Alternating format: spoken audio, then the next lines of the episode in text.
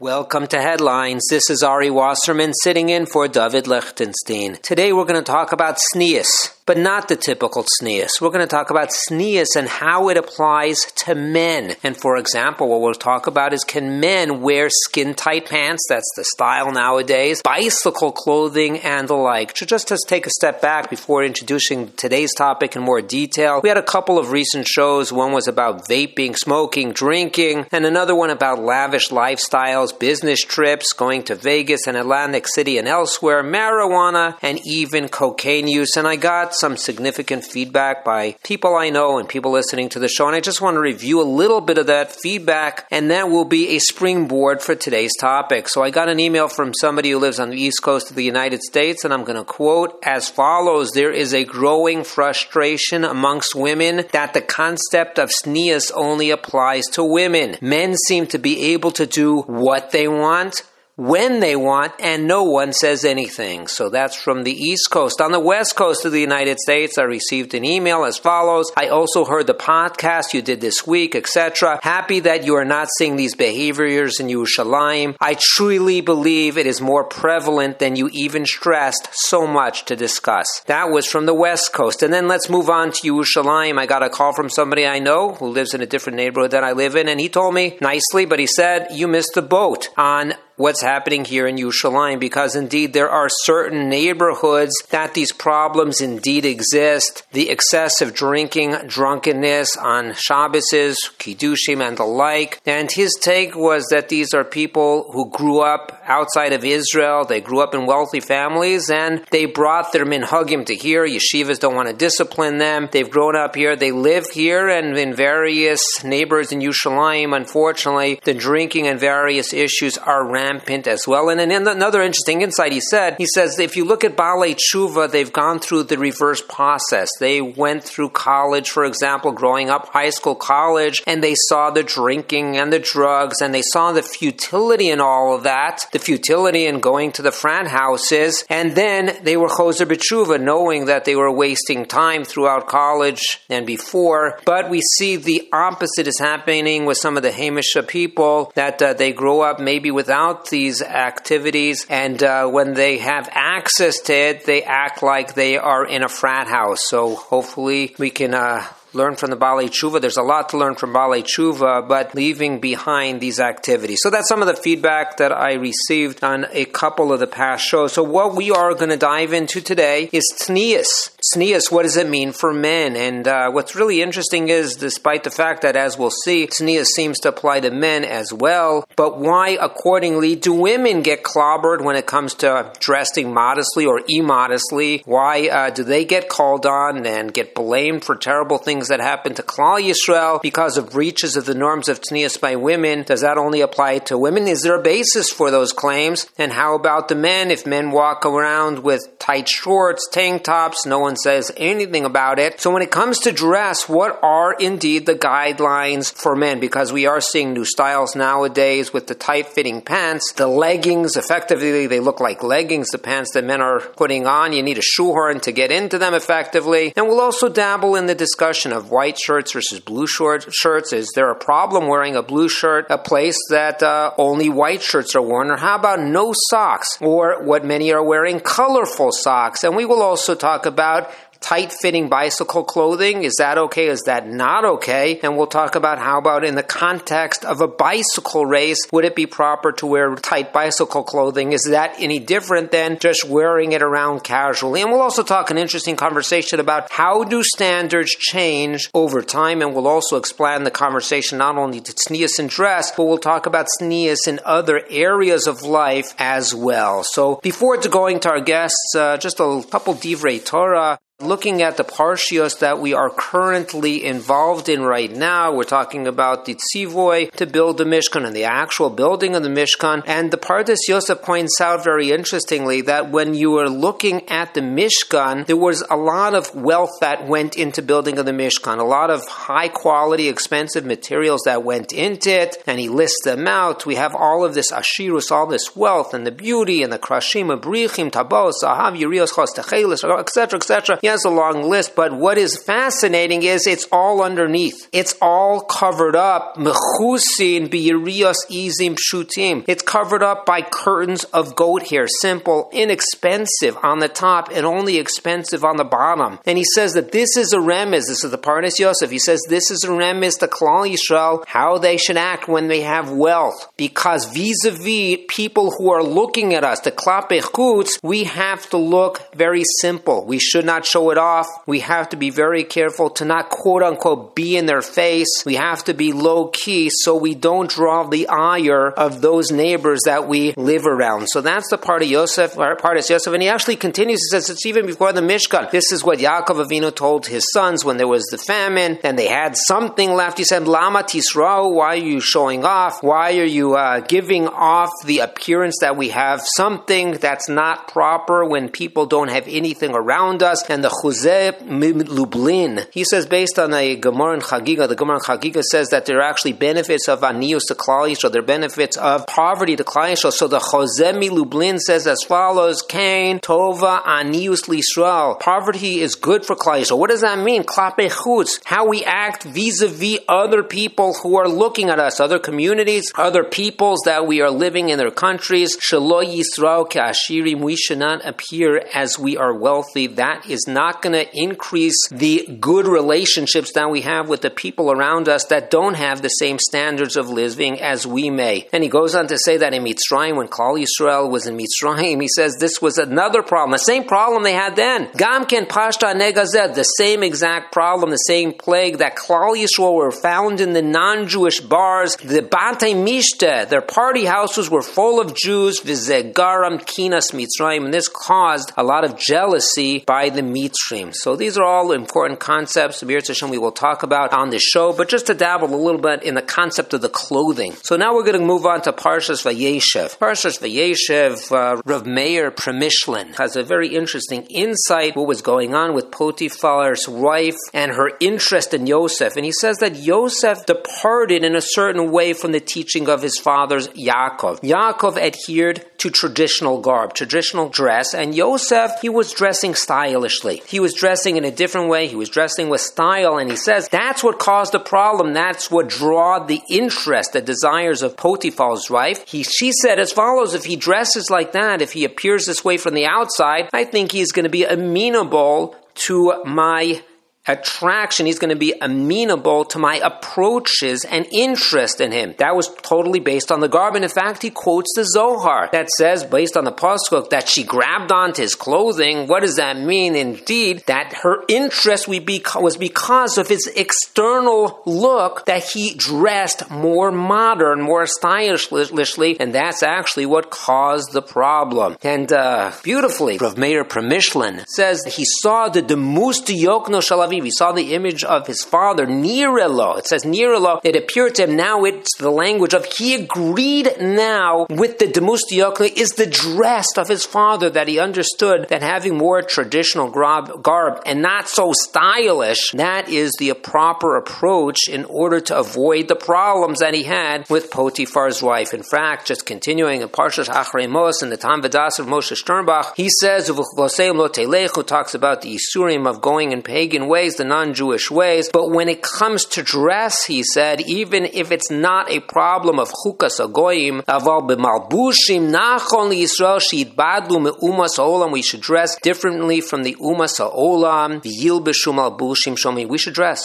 differently. That is an important way that we can distinguish ourselves from the umas ha'olam. So that is all going to be covered on the show. B'yirtzeh Hashem, we have quite an amazing group of guests on this show. We're going to first hear from Rabbi Anthony Manning. Rabbi Manning is the head of a seminary in Yerushalayim. He's a world-renowned speaker, and he happens to be a Baki in Hilchos Shniyos. He's putting a lot of time and effort putting out a new sefer on Hilchos Shniyos, not targeted at women. He's going to talk about the whole concept of what does Shniyos mean for us, men and women alike. And then we're going to move on to speak with Rabbi Zvulun Schwartzman, the esteemed and renowned Rosh Kollel in Yerushalayim, the grandson of Rav Aaron Cutler, and the son of the Gaon Rav Dov Schwartzman Zatzal. Yisrael. And then we are going to move on to speak with Mrs. Bracha Deutsch. Mrs. Bracha, also known as Beatie Deutsch, is a professional, world-class marathon competitor, triathlon competitor. I didn't even know what a triathlon was. It's pretty grueling, 3 different sports that somebody has to compete in. And the questions to her focused on being involved in professional sports and dressing in a proper way. Dressing with leggings and a skirt below the knees and a shirt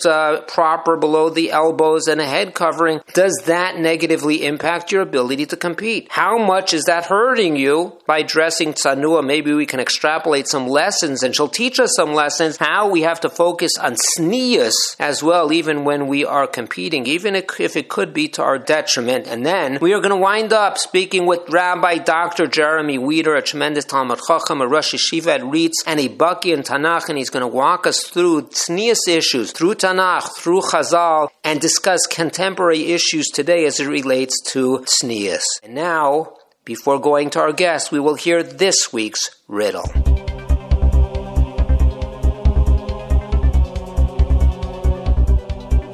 For this week's riddle, we are going to Parshas Pekudei, Perek Lamed Ches, Psukim Vav and Zayin. It says in Pasuk Zayin, Avnei Zikaron Livnei Yisrael, talking about the expensive stones, expensive jewels that were on the ephod, and it says they were Avnei Zikaron Livnei Yisrael. And our question is as follows: Chazal tell us that at the time that Yosef was having his nisayon in the house of Potiphar's wife, and the challenge that ensued there, Chazal tell us that the Demusti Yokno Shel Aviv, that the image of his father Yaakov Avinu appeared to Yosef, and Yosef was told as follows: these names of your brothers are going to be engraved on the ephod, on the stones of the ephod. Don't move forward with this act. Do you really want your name to be removed? All of your brothers will be engraved and you will not. And the question is as follows: what's the connection between the avanim, the stones, and the engraving of the names of the brothers and Yosef's being removed specifically on the stones of the ephod? So what is the connection here that if Yosef moved forward with this aveira, that his name would be removed specifically from being engraved on the stone that would relate to him of the ephod?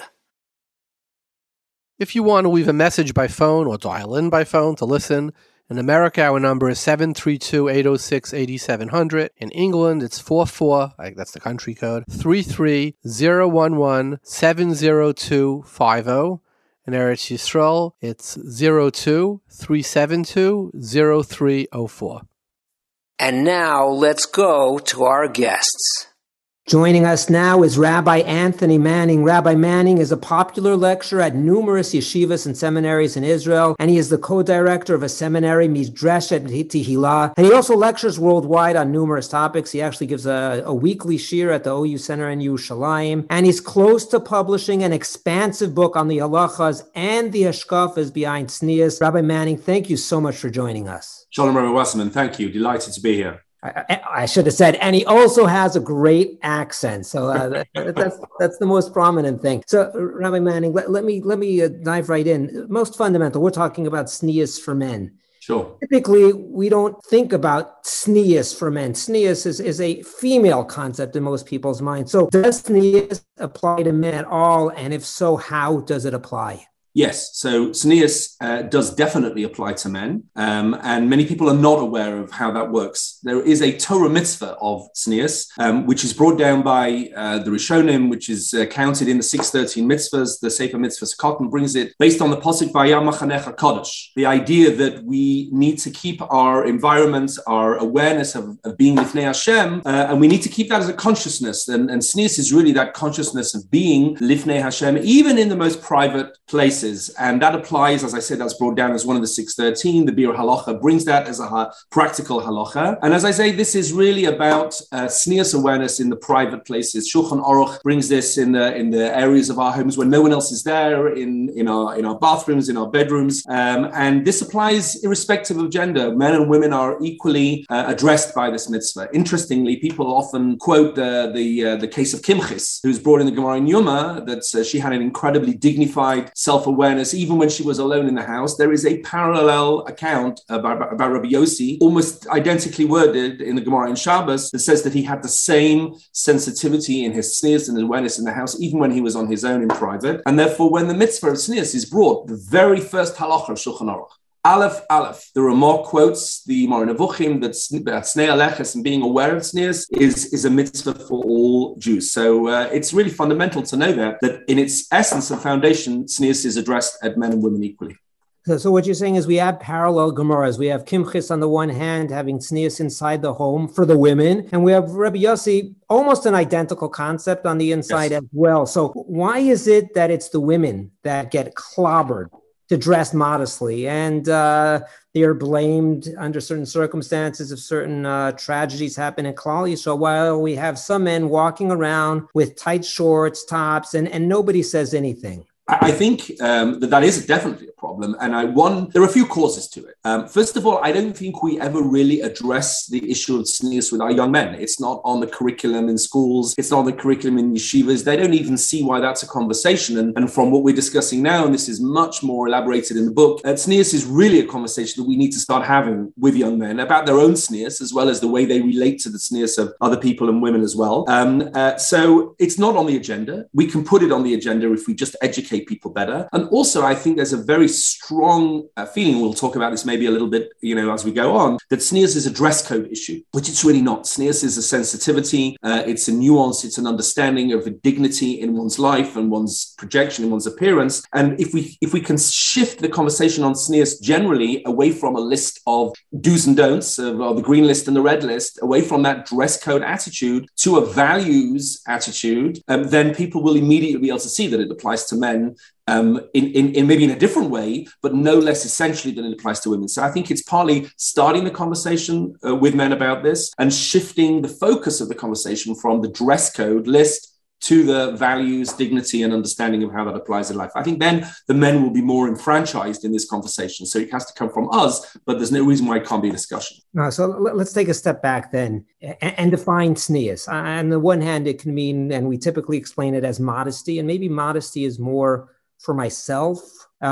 Maybe it's showing off, and maybe that's for others. That'd be our hakira. So let's define modesty, and how broadly does it apply? For example, spending money lavishly, what car I drive. I don't know what it's like in Hendon and Golders Green, but in Los Angeles, what you drive is what you are. It defines who you are. So how about driving that red sports car, that Ferrari, or a Porsche, or getting the top of the line Lexus? I don't know what number they're up to, but number 2029 XYZ, it does that fall into sneers also? So what's our definition? Right.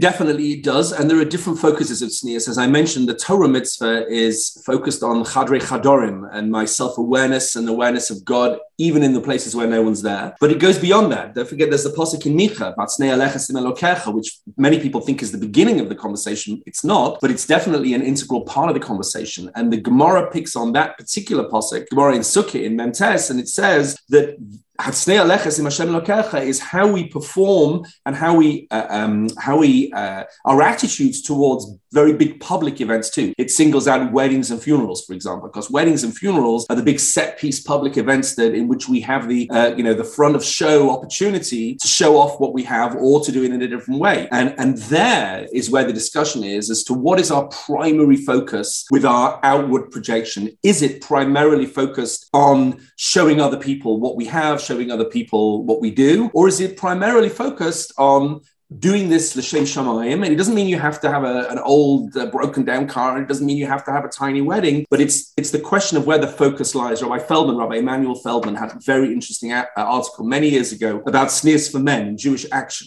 And he talks there and he says, if the primary focus is to attract attention, and he's talking about sneers for men, he's not addressing women, attracting attention in dress, behavior, and speech, then that by definition is a non-tsanua action. And therefore, I'm not saying that nobody should be driving a fancy sports car. It really is very contextual, and we can talk more about how context works in this. And maybe for some people, having a big fancy car does fit with their persona and their role in society, etc. But as I said, for other people, and where the focus is outwards, this is what I have, and this is what I can do, and this is what I want to spend. So that's usually, it's not a black and white thing, a sign that this is infringing on the line between sneers and preachers. Don't forget also, Yeshayahu calls HaKadosh Baruch Hu a kel mistater, a God who is hidden, who is inward in that sense. He's not all out there. And our mitzvah, V'alachta b'drachav, we have a mitzvah to copy the mitzvahs of our God, and one of them is to be more inward focused and less out there in all things. Again, it doesn't mean we have to be introverted, but it does mean we have to be, like, think a little bit about what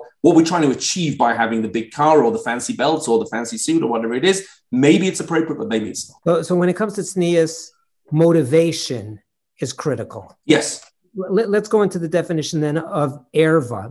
Maybe that's a little bit more objective as opposed to the subjective or amorphous term of tznius. Yes. And I think that's, I learned a lot of these principles sitting in front of Rav Yitzchak Berkowitz many years ago in his kollel. And he is, he's been on your programs quite recently, and he is the world master on this in many ways. And he draws a very strong distinction between, on the one hand, tznius, which is focused on the dignity of the person as a subjects, them bringing God into their lives. And on the other hand, erva, which is generally and primarily a halacha which is focused on the onlooker. And I think that the confusion between those two concepts is one of the roots of why tznius is not often understood well by people. There is a relationship between them. Absolutely. Tznius and erva is complex, and this is fleshed out much more in the book. But primarily, erva is if there's an onlooker who is able to see somebody who is not fully dressed, for whatever reason. There are restrictions on what they can do in terms of davening, Dvarim Sheba Kedusha. This is all spoken out in the Yerushalmi, saying the Shema and Shemona Esrei and Brochas and Shem Hashem and Talmud Torah, etc. But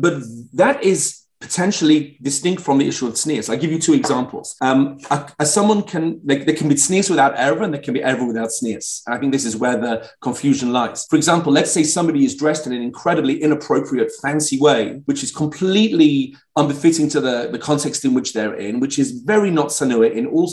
They could be covered from head to toe. What they're wearing is not sanua, but there's no erva. There's nothing to do with erva there. On the other hand, there can be somebody who is in a very private context. Let's say there's a husband and wife alone in the house. There's no reason for her to be fully dressed necessarily.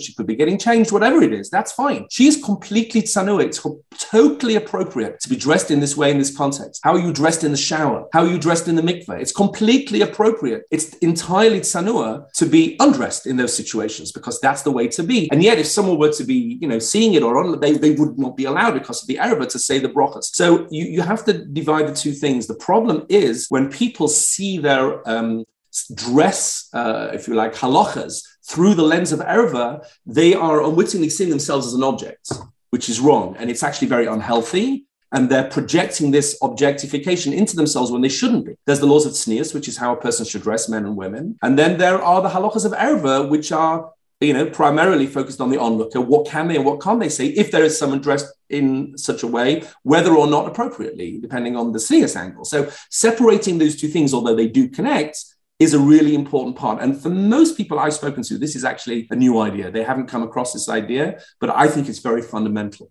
So what you're saying is when we have a scenario to analyze, we have to analyze it from both of those torpedoes. Yes. We have the erva issue and we have the tznius issue. So let's apply that. Tight pants for women, for example, they attract attention from men, problematic.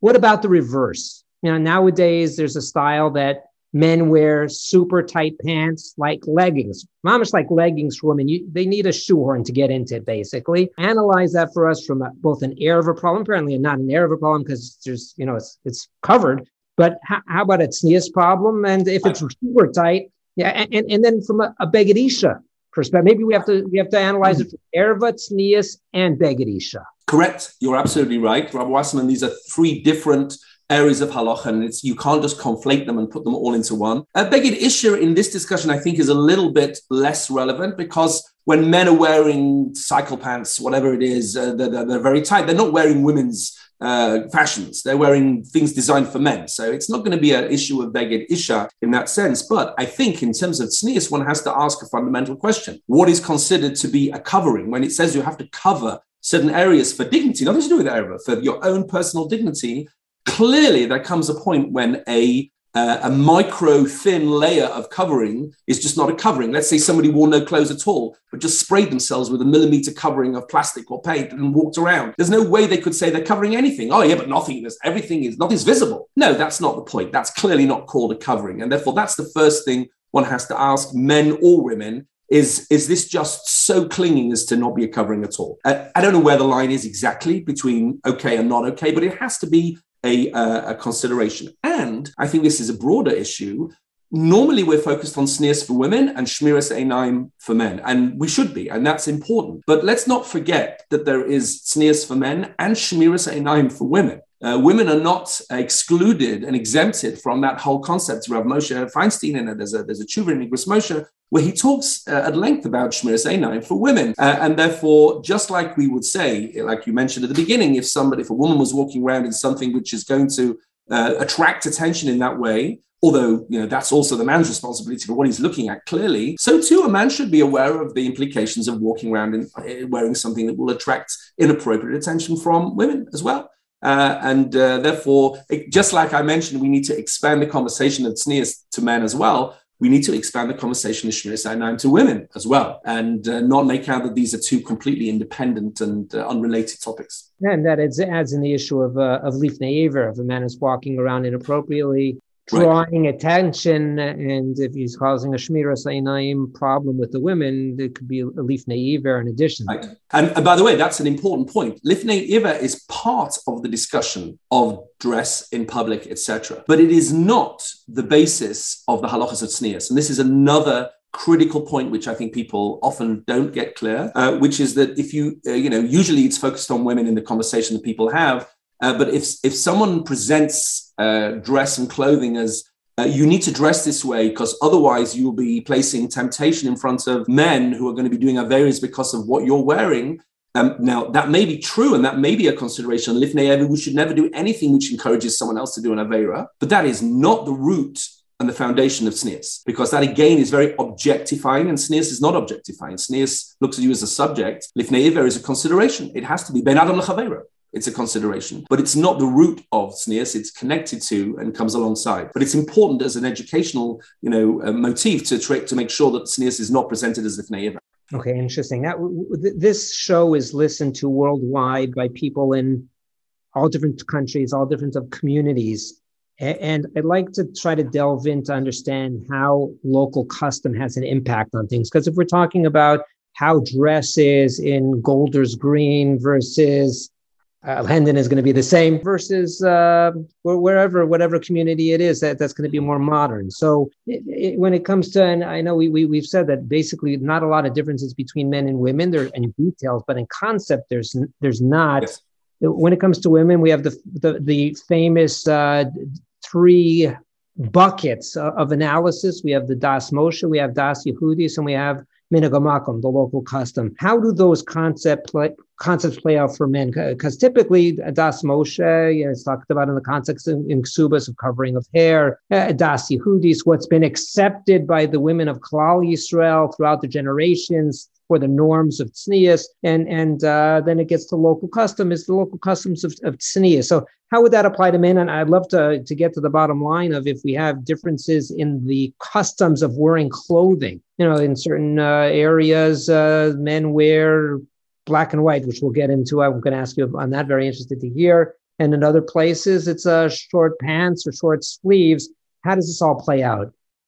Yes. So I think that, first of all, let me start with a brief summary of how I understand and how I, learn from a book, which these things actually come together. You correctly, you said there's the Das Moshe angle. The context here is a Mishnah in Ksubos, and I'm based there, where the Gemara says that there are certain modes of behavior that if a woman behaves in a certain way, she's not going to be entitled to a financial settlement in the Ksubah. And it separates into Das Moshe, which are Torah-founded issues between the man and the wife, like the head covering, like you said. Das Yehudis, which, and it's important to remember, Das Yehudis, or Dat Yehudit, however you want to pronounce it, means the Jewish rules. Dat means the rules or the norms, and Yehudit means Jewish. There is a girsa in the Mishnah that calls it Dat Yehudim. Therefore, it's not focused on women specifically. It's not Dat Yehudiyot. It's Dat Yehudit. It's the Jewish norms of behavior. Now, obviously, the context of the Gemara there is women because it's talking about the Ksubah. But there's Das Moshe. There's an objective list of 4 or 5 Das Yehudis issues that are there listed in the Mishnah, which are reflected in Shulchan Aruch, covering the arms and other kinds of behavior. And then quite rightly, as you said, there is the minhag angle. Now, that's also part of Das Yehudis. It's the more subjective part of Das Yehudis, meaning Rashi defines it as the minhag of the women in that community, even though it's not written down and presented in some kind of a official halakhic dress code that came from on high. Nevertheless, it's the minhag that's created by these women. And I think we need to just stress the minhag here is not a light thing. Minhag is a binding halachic category. Just like, if you're Ashkenazi, you won't just sit down and eat rice on Pesach because, it's just a minhag, whatever. It's a very binding minhag. And if you have to change your society in order to remove yourself from a societal minhag, and defining society is also very important. We can't do this in the confines of these few conversations. But it's something we get to much more in the book. These days, society is not geographical, it's more associative, etc. But as I said, the minhag of the community to define certain things. So, and I'll apply it to men in a second, but let's just think about it in terms of women, which it's normally discussed. Many of the quote-unquote rules of sneers, which are halachic issues, that people wonder, where do they get these things from? Where do they find the sources for the colors for clothing and the styles and the length of the shaitels, etc.? Most of those issues, beyond the objective requirements of halacha, are binding community Das Yehudis norms. And therefore, if you're in that community, they're binding on the people in that community. It's not a chumrah, it's a halachic issue. And therefore, they do depend on the society. In some societies, women wear tights below the knee. In some societies, they don't. And that's not because of an objective issue. It's because of a subjective Das Yehudis. Now, there's a lot more to say about this, certainly regarding women. But regarding men, there is no clear source, as far as I'm aware, that says that Das Yehudis applies to men, because the whole discussion of Das Yehudis is in the Gemara in Sneers, regarding Sneers in Ksubas. However, it seems absolutely clear that the same concept of minhag hamokam in dress also applies to men. And let me give some examples. It used to be, until the last couple of hundred years, the Jewish men wore long Bekasher type jackets that went down and down to their knees and totally covered the front of their bodies. And they would not wear pants and a short jacket. It was considered inappropriate, not sanua. It's too open. And then there's a group of men in Western Europe, call themselves, or what people call them, the Yekas. There's a whole debate as to what Yeka really means. But one of the theories is it comes from the Yaka, which is the jacket. This was a group of Western Europeans who suddenly are wearing jackets and pants. How is that possible? How did that develop? And the answer is it's not a sudden thing. Nobody suddenly woke up one morning and said, let's all start wearing jackets and pants. Over time, organically, the minhag of the Jewish community, the halachically observant, focused, sneers-aware Jewish community in Western Europe, changed its mode of dress so that now a short jacket and pants is not considered a breach of sneers in those societies. Maybe it still is in a Hasidic society who still have a different minhag hamokam, a Das Yehudis, if you like, for their society. So we see that. And I think this relates to many areas. For example, you mentioned the white shirts. Some of it may be more of a dress code issue, meaning, let me draw the distinction, which is very important. I'm the head of a seminary. It's an institution. We have a dress code. If you want to join our institution, then the dress code is XYZ. I don't want to have a discussion as to whether how that works with Hilchos Sneers. Sneers is a much more complex, nuanced, sensitive, not so black and white area. Dress code is very black and white.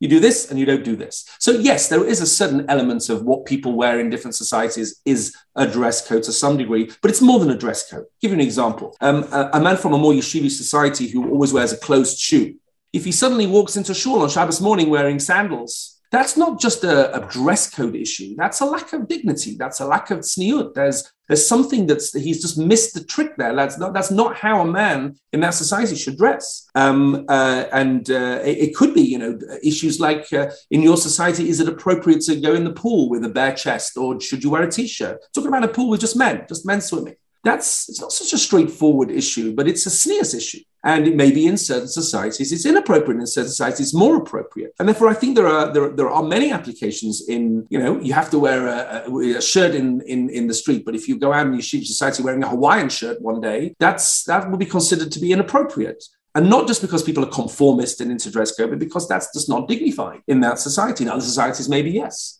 So I think there are lots of ways to address this.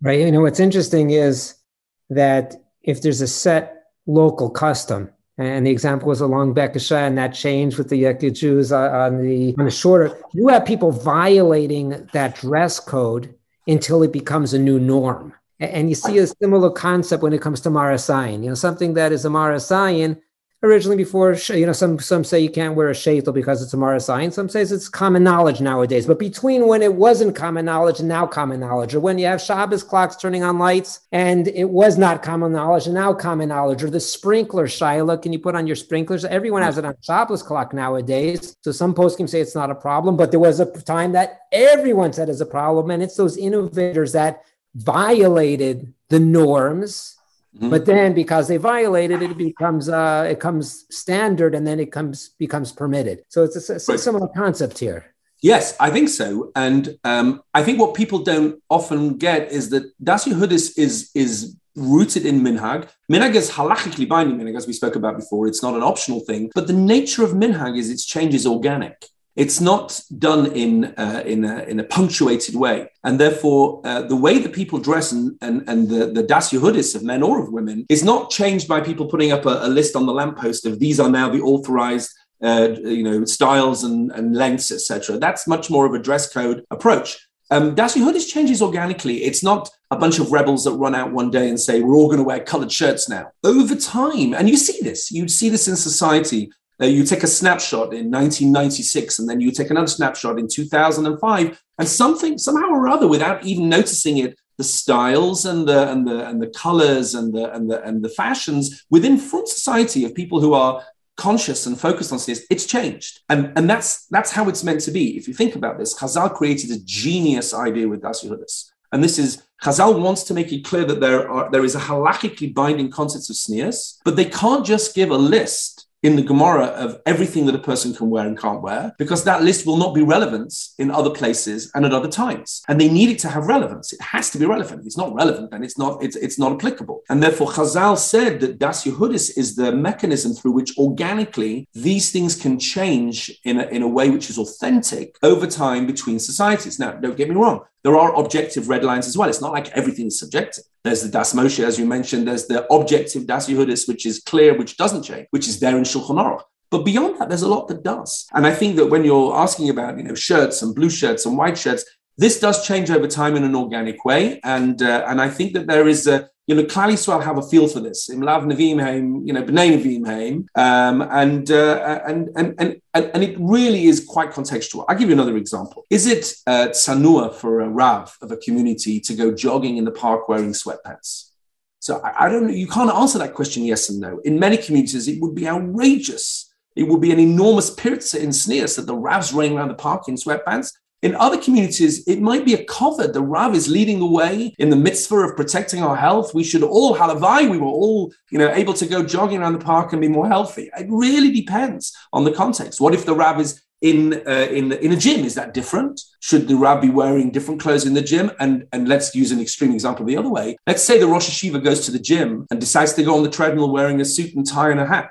That's tsanua? That itself is not tsanua.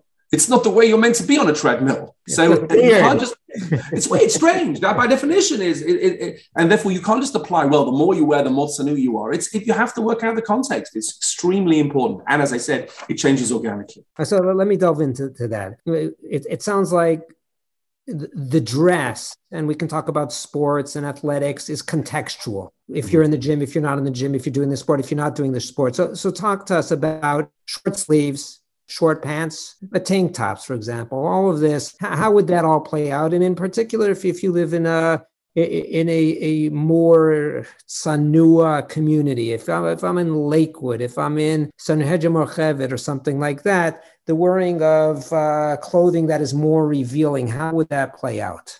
Right. So first of all, as you introduced me, my area of chinuch is with women and with young women as well. And therefore, there are people who are working much more with young men who are definitely the people that are more sensitized to where the pressures are and where the challenges are. And they need to definitely be in on this conversation and talking about what the young men are feeling. That's critical. But based on what we just discussed, I think that making an authorized list of this yes, this no, tank tops no, these short sleeves yes, etc. That actually is just going to bring to the men the same kind of problem that we already have with women. And that's not the way to do it. You can't just make a list that this is okay and this is not okay. What I think you can do is try and encourage people to consider different factors. And maybe before I get into this, just let me mention, this is an important point. Much of halacha is very objective and not subject to a kind of the consideration of different factors. You know, if the Rambam were teaching Hilchas Kashrus or Hilchas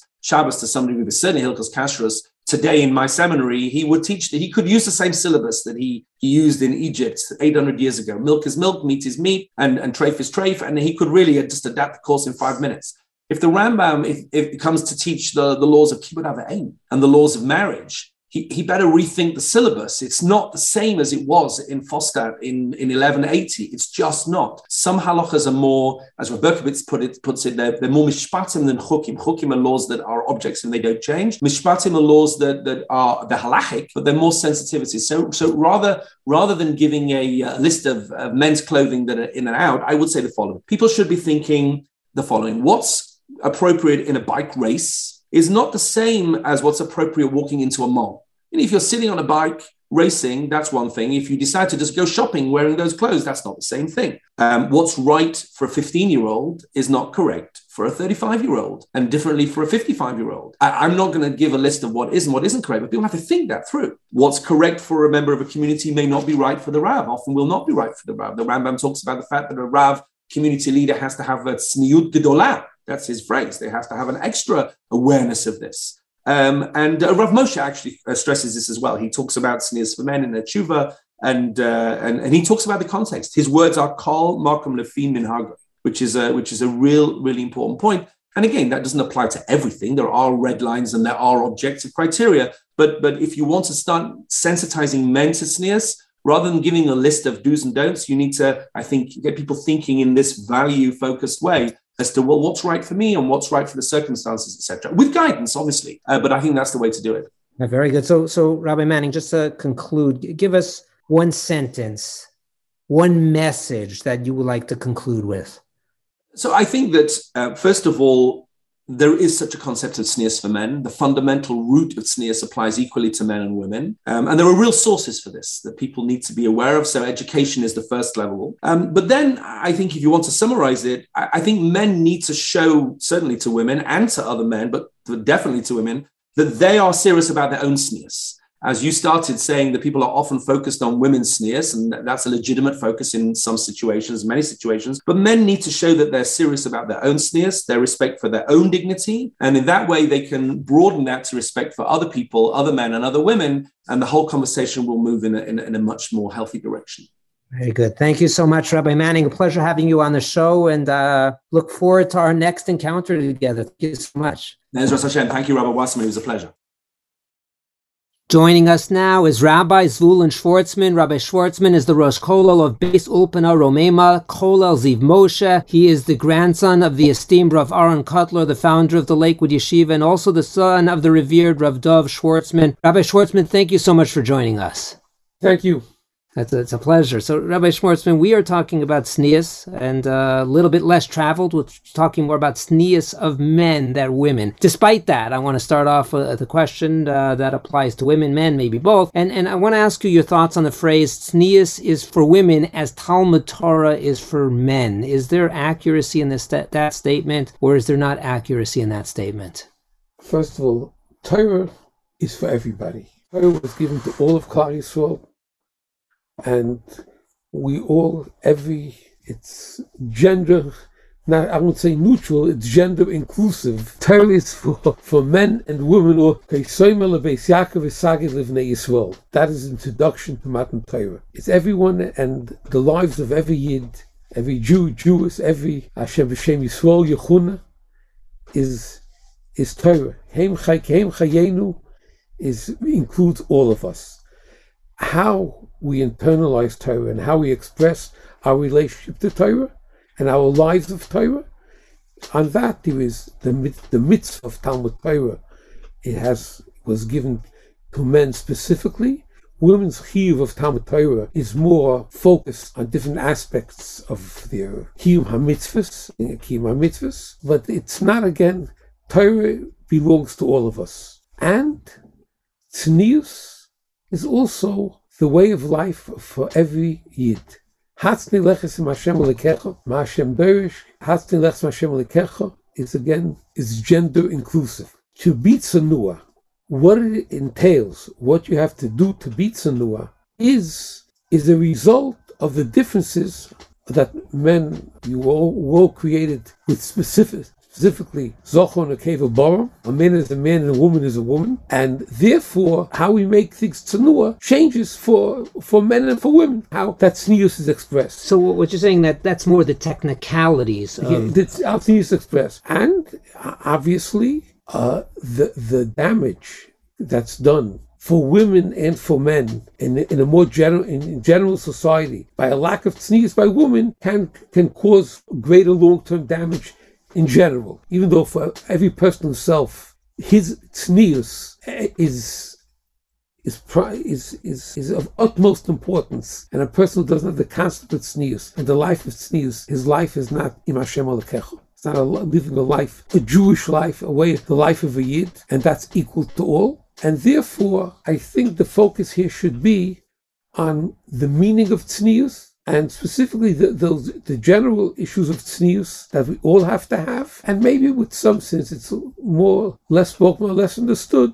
We'll talk about the male tznius. Tznius. Okay, so when it comes to a man, and tznius is oftentimes a vague concept. It's an amorphous concept. Is this something that can be clearly defined? When does it apply? How does it apply? Is it hashkafa? Is it halacha? And let's as you mentioned, let's apply that specifically to men. Tznius is not a question of hashkafa or halacha. It's a question that's all-encompassing of what it's about. And actually, let's look at the pasuk in Micha. Higidolcha adam matov. What's good? What's good for women? Ma'ashem derishmucha. What's we demand, expect from us? Ki im asois mishvat va'avas chesed v'hatzne leches im Hashem alakecha. Now, just like asois mishpat, you're going to ask me, is it hashkafa or halacha? Is that a person should be just, righteous and just, is what a person should be. Obviously, it's the hashkafa, and its halachic ramifications are endless. So too, v'avas chesed. That's what perfectly oyev chesed. There's halachas, there's chiyuvim, there's a mitzvah v'avta lecha kamoicha, but zeh klal godel b'Torah.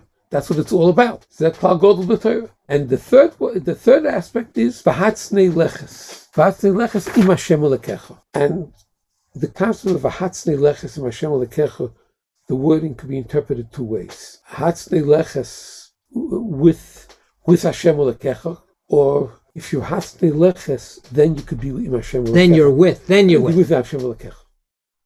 So it's someone who's not a hatzne leches, who's only whatever I am, what you see. I am what the status on the Facebook is. Excuse me. I am what the status on the Facebook. He's not a hatzne leches, so he exists not in Hashem alakecha. His existence is the amount of likes he got. Who is he?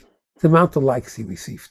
Hatzne leches, a person whose metzius is what's inside, what's in him, and he determines what's value and what's meaning, and that's what he is. Then he could be a Hashem. Now we could ask the question, therefore, so what difference does it make how he dresses, how he looks, what he does? What difference does it make? I know what's inside me is good. The answer is very simple. The reason why a person would want to show off how muscular he is, how fancy his house is, how his physical strength. I mean, and I want to don't degrade how great his physical ability is, to show that off. He's trying to say, look how good I look. This is me. Because if the person himself is what he understands, what he perceives, what his moral obligations are, what his relationship is, his meaningful relationship to people is, then these things are a camouflage. These things are really not expressing anything. These things just say, that's all it's saying. So he's really saying that this is me. This is the outside. I'm an outside. I'm outside. This is what I am. And if I'm not outside, I'm nothing. And therefore, if you're not going to recognize what I am, I don't exist.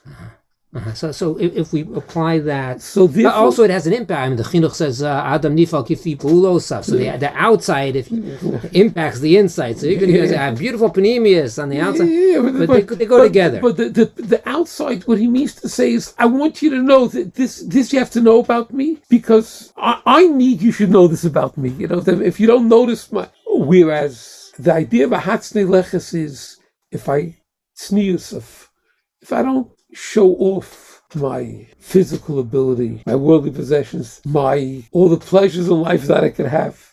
So I'm saying the person that I present myself, and that's a Levush Tsanua says, the person I present myself is the person that relates, that speaks. It's interesting. In all of Tznius, is the one part of the person that remains open is a person's face, with his Chochmas Adam Torah Ponav, where I express. Where the face, even the physical expression of the face, by a person of value, the Chochmas Adam, the understanding person, shines in his face, and includes also his actual intellectual ability, including his willingness to know his caring, his willingness, how much he can show empathy, sympathy, care. That, right, that's the Horus Ponim expresses the inside of a person. That's the place. That's the place that's left open. It's very nice. So let's talk about the Levush then. Let's divide up. So when it comes to Levush, and we're seeing interesting styles nowadays that if you go into certain stores, you can't even find a normal pair of pants. You need a shoehorn not to only get into shoes, but you need a shoehorn to get into pants nowadays. And it happens to be, I've been told, in certain neighborhoods in Yerushalayim, you walk by and there are yeshiva bachers that are wearing these pants. So what are the thoughts on these excessively tight pants that look more like stockings and bike clothing? And how does this, I mean, this is reflected. You're saying this is a bigger issue than just halakha. It's bigger than just a shkafa. It's both. It's more. How would we think about the current styles? Okay.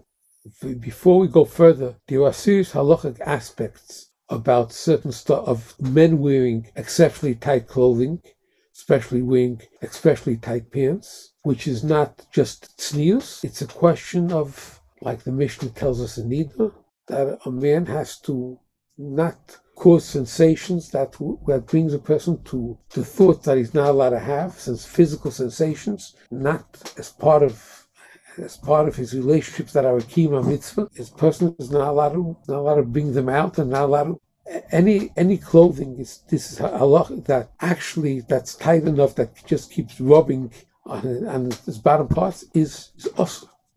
Person should not be wearing such clothing that's tight to the point that it's that will constantly bring out sensation. But that's beyond the question of tznius itself. But obviously when any time a person wears tight clothing, I mean, if a person is a little lymph and he has no muscles and he's looks like a skeleton, he's not going to wear tight clothing. To show his bones, to see where his bones are, no one wears tight clothing for that. If anything, to wear larger, baggy clothing, you shouldn't realize that little skeleton that's in there. The reason a person wears tight clothing, how muscular he is. I mean, particularly a man, how muscular he is, how masculine type. In other words, he's trying to tell you, whereas the concept of clothing, levush has a dual meaning, the concept of levush. Levush means loy boish, not to be embarrassed. First place, levush is introduced in the Torah, that when Rebbeinu Shlomo made clothing for Adam and Chava, after they descended to the level of human existence that the world exists on, it says v'loyis b'shoshu, because a person who's an Adam who's meant to be itself malakim, that is his values, his meaning, his intellectual perceptions of greater meaning, and willing to live that, is in a way contradicted by his physicality. Because physicality is It's conducted by his physicality. The physicality of a person who was an Adam HaSholem, who was like Adam HaRishon was intended to be. His physicality expressed his humanity, his Tzuras Adam. Our physicality, the fact that it's an expression of Tzuras Adam, is something that we can never show on the outside. It's the same foot, it's the same this, it's the same that, it's the same physicality as an animal. It's just in the fact that its meaning, we do it in a different way, we use it in a different way. We express it as an expression of real relationship and of mitzvah Hashem and of the greatest level of ahavta l'orecha kamoicha of caring. That's where it's the expression of Adam. So therefore, in order to say that I'm saying that's a double mutzah. I'm covering up lo yizbeishoshu. That you know shouldn't. I'm embarrassed by thinking of me the same as you think of all other physical creatures. That's like, right. But then it has a greater meaning. The Gemara explains in a lot of places that the concept of levush of a person is his midas, his character.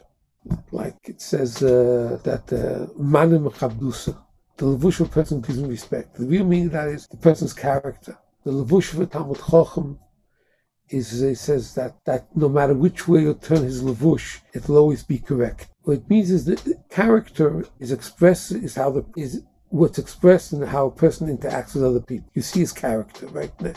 Mm-hmm. Character doesn't just mean my good or my positive or negative feelings. If I have kindness, a character of kindness, that expresses itself. So the levush is the character of a person, how it expresses itself. It's an announcement. It's an announcement. The tznius that I'm saying, I'm covering up the things that, if that would be announced, you look at me as an animal. Adam kebehemis. When you say a person, let's say a man who's dressed, who's well dressed. No, let's look at what do you say?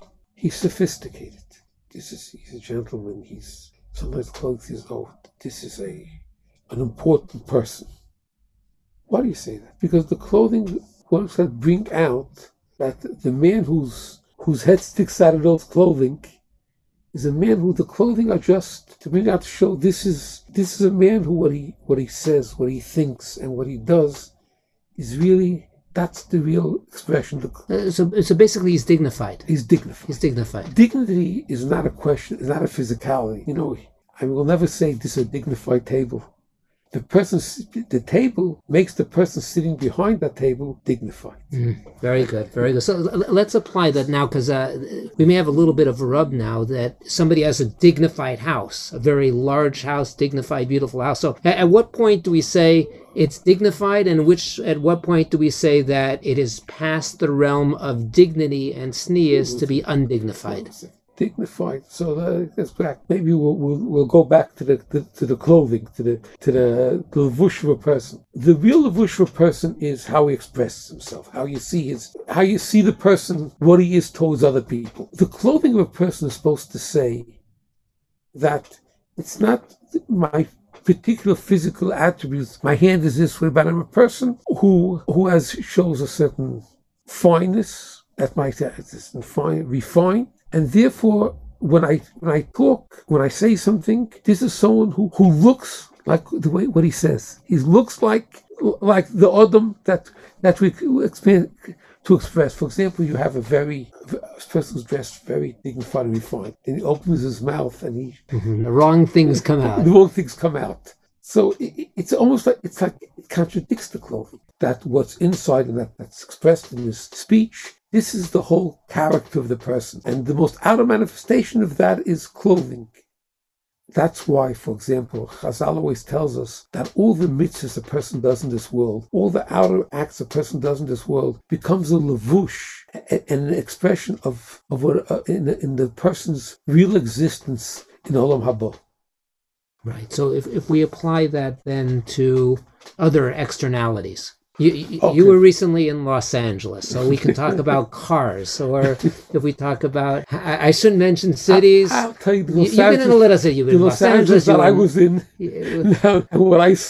was Gavaldek. You were in the Colo. I was in one Colo, a second Colo, in Link, and in people. What should I tell you? I don't know if people know yet. I happened to have been twice in what was known as Rabbi Gernsweig's shul. Yeah, I wasn't talking about the frum Jews. I was talking about everyone else, the cars. The cars, not us. We'll talk about them. It's always easier. Lakewood, I understand, is a little bit more difficult to talk about them because it's mostly us there. So we'll avoid, because I understand you have a little bit of a connection to Lakewood. A little bit. But how many children are living in Lakewood right now? So, Baruch Hashem. So, but if we talk about clothing or houses, mansions, etc. What are the ramifications of this?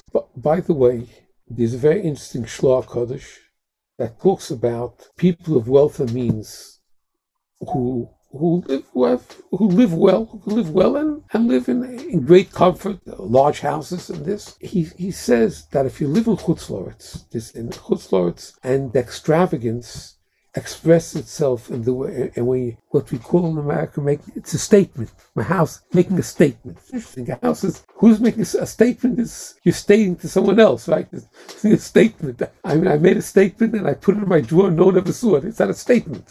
I'm stating something, right? That's our announcement. It's my announcement. My announcement is, this is my castle. This luxury, and this is my castle, is something that a person is stating that this is my real home. This is my real home. This is my place. In this world, a person's not supposed to make such statements. In Eretz Yisrael, where part of making that statement is because my living in Eretz Yisrael is part of my living in the world of the Ribbono Shel Olam, and therefore everything I have is part of my way of saying this is where everything I have here is part of what I relate to the Ribbono Shel Olam with, because that's the real meaning of living in Eretz Yisrael. Then it may be permissible, again, under circumstances when the lifestyle in Eretz Yisrael, as we hope should soon come, is an expression of what didn't, when we'll get over the Golus mentality.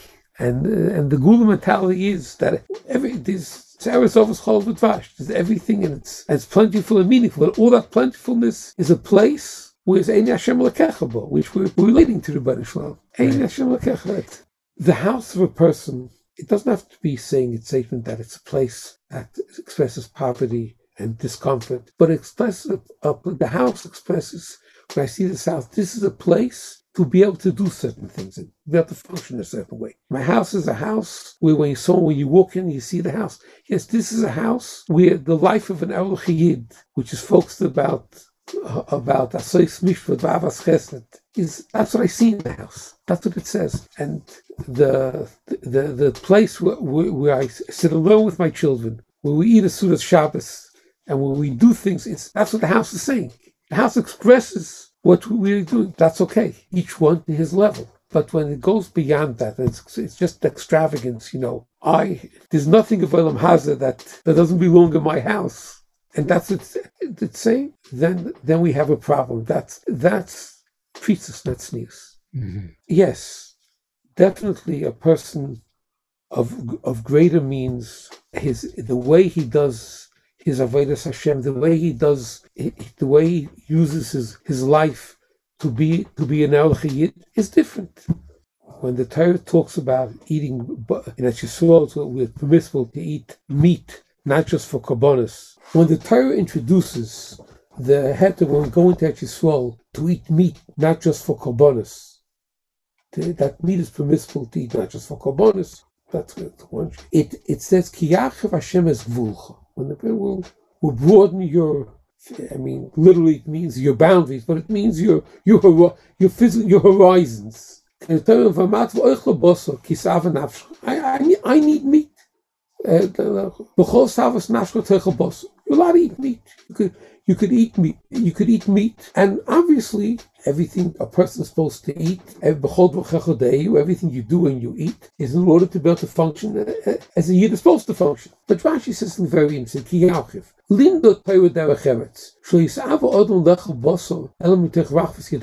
A person should not have should not lust.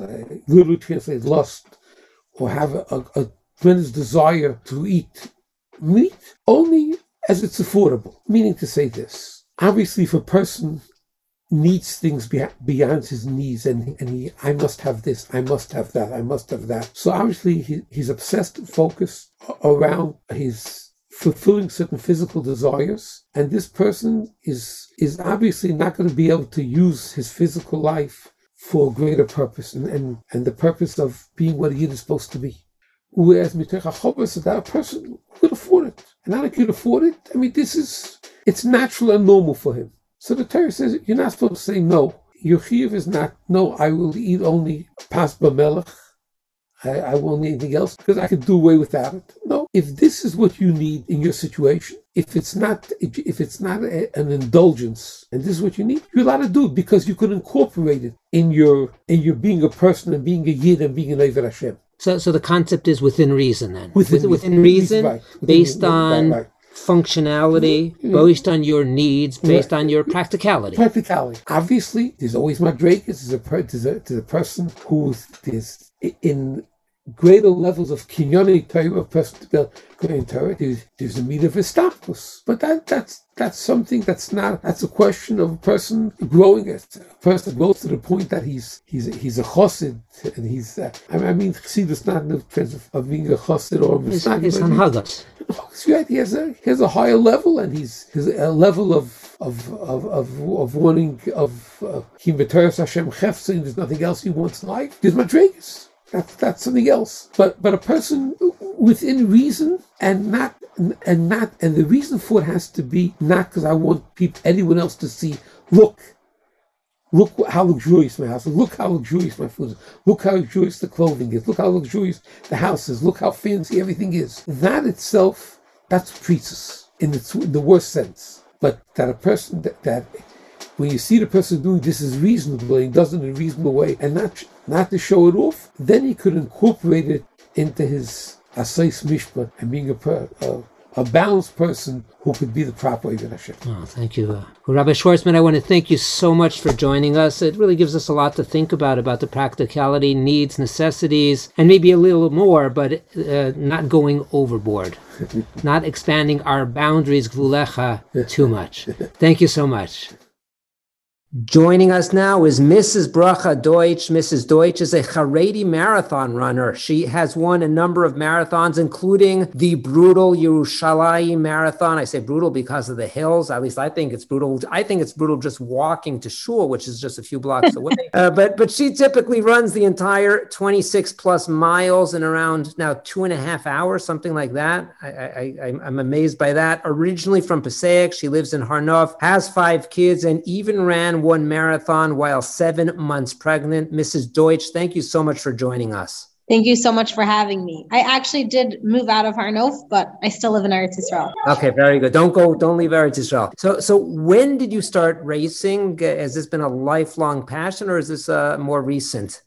No, it's coming up on my 6-year anniversary of my very first marathon. I would say that I loved sports my whole life, but I never in my wildest dreams imagined that I'd get to pursue sports as a career. And it's not even something that, I ever pictured myself being able to do.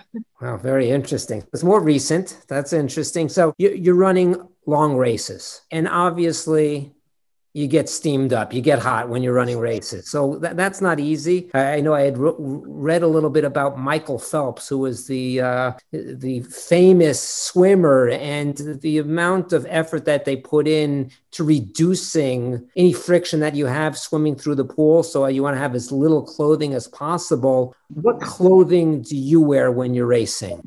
Yes. So I wear tichel, because I cover my hair, I'm married. I wear long sleeves or sleeves to my elbow, typically, 3/4 sleeves. I wear a skirt. I wear leggings that cover my knees, and my everything, all the regular halachic guidelines of SNEAS apply when I'm running as well.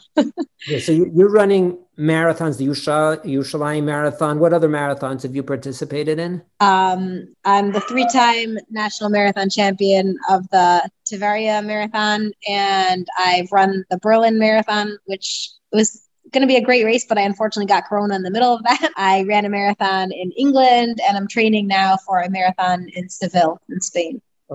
Getting out there. Yeah. So it's not like you're running Haredi marathons. I think you would probably be the only participant in the Haredi marathon. Have you done any research, or do you have any estimates on the amount of time you could shave off? Because that's what it's about, shaving off. I cut out a half a minute this time. I cut out a minute this time. I cut out 45 seconds this time. If you would change your dress, if you would go in shorts and short sleeves and no head covering, do you have a concept of how much you could take off of your time? So I don't have it's not an exact science. I remember when I felt it like most significantly, where I was like running an 800 meter, which is a really short distance. And I've done, I've been able sometimes to run just on my own and like either on a treadmill or like somewhere secluded, with just shorts and a tank top. And I saw such a big difference. And I was like, even for an 800 meters, I almost felt like I could cut like 2 seconds. And then you apply that to the marathon, it felt like it could be like two to three minutes, which is really huge. And people don't realize, but like every second matters when you're running at the elite level. So it's definitely something that I am aware would make a difference. So have you ever been tempted to make that change like the rest of the racers? I mean, there's no one else dressing like you out there. So you're competing against everyone who has effectively a competitive advantage against you. So have you ever been tempted? This is a big race. Let me just make a change and do away. If I'm in Berlin, no one's watching anyway. So has that I would say it doesn't actually seem like a possibility, because at this point I have my reputation and I have my standards. But I would say in the middle of races where I've been I've had moments where I've been so hot and every part of my clothing sticking to me. Have there been any times that the rules of the race didn't permit you to dress this way? Do they have requirements about dress, or whatever you want to race in is permitted? So running races, marathons typically don't have any rules other than specific rules about what sponsors are on your shirt. If you do a triathlon, which I have participated in a triathlon, they have more specific rules, namely your wetsuit is supposed to only come to your elbow, but they didn't seem to mind. I wore a wetsuit with a skirt and I just added some sleeves. So it went a little bit past my elbow and no one said anything to me. So it seemed to work out. Triathlon is which three sports? A triathlon is swimming, biking, and running. Swimming, biking, and running. And for the bike, what did you wear? I wore the same thing the entire time. I wore my skirt. I would say that it's a lot harder riding. You don't feel it riding the skirt, but it's harder to actually keep the skirt covering your legs while you're riding. It's an art. I don't compete in triathlon right now at all. I did a half Ironman for fun spontaneously, and actually came in first in my age group in Israel, but I don't do it just, regularly at all. I mean, you have an interesting concept of fun is doing it. I definitely do. It was the first time though, when I participated in that race and I saw people for regular people also, it's a really long time. And this was only a half Ironman. And I'm suddenly it occurred to me, we're all crazy. Why are we doing this to ourselves? We're crazy. Yes, absolutely. So, have you ever gotten any comments from competitors about your dress? You're showing up at the starting line and people looking at you. No, no one's ever said anything to me at all, even though I always know I look the most interesting at the start line. I've said, if anything, I've gotten positive comments. I remember when I was running in Cape Town, people were cheering on the streets and they're lady in the skirt. It was so unbelievable to them, because I'm one of the elite runners in the skirt. And they were happy, excited about that. I got a few comments like that. Well, that's interesting. Now that's from competitors or people on the street. How about the secular media? This is an anomaly, obviously, and especially in Israel, where they have a little bit more sensitivity about why you're dressing like that. So what has the feedback been? I think that most people, you know, really think it's they're impressed that I'm committed to my values and that it's not something I'm willing to compromise on. I tend to get questions from the Israeli media more about, oh, how does my community view me? Because they always want to say like, oh, you know, you must be an outlier and they probably don't like what you're doing. And I always say I have a very supportive community. I have rabbis who support me. Like everything I'm doing, you know, is really, I've seen, especially even in the 6 years that I've been running, I've seen a tremendous like increase in women running modestly. And people tell me that also, that they'll go to races in Israel and they'll see more women running in skirts or they'll be in the park. And it really makes me like proud and happy that, you know, to be part of that. Now, this isn't only racing for that 2.5 hours, which is grueling, but training day in, day out. So what gives you the mental strength to persevere? And what I want to try to get at is to apply that to the rest of us who are more human than you are. When we're trying to persevere during Seder and we get tired, we're trying to persevere for 12 hours and we just want to say, I've had enough. But what keeps you going doing this activity?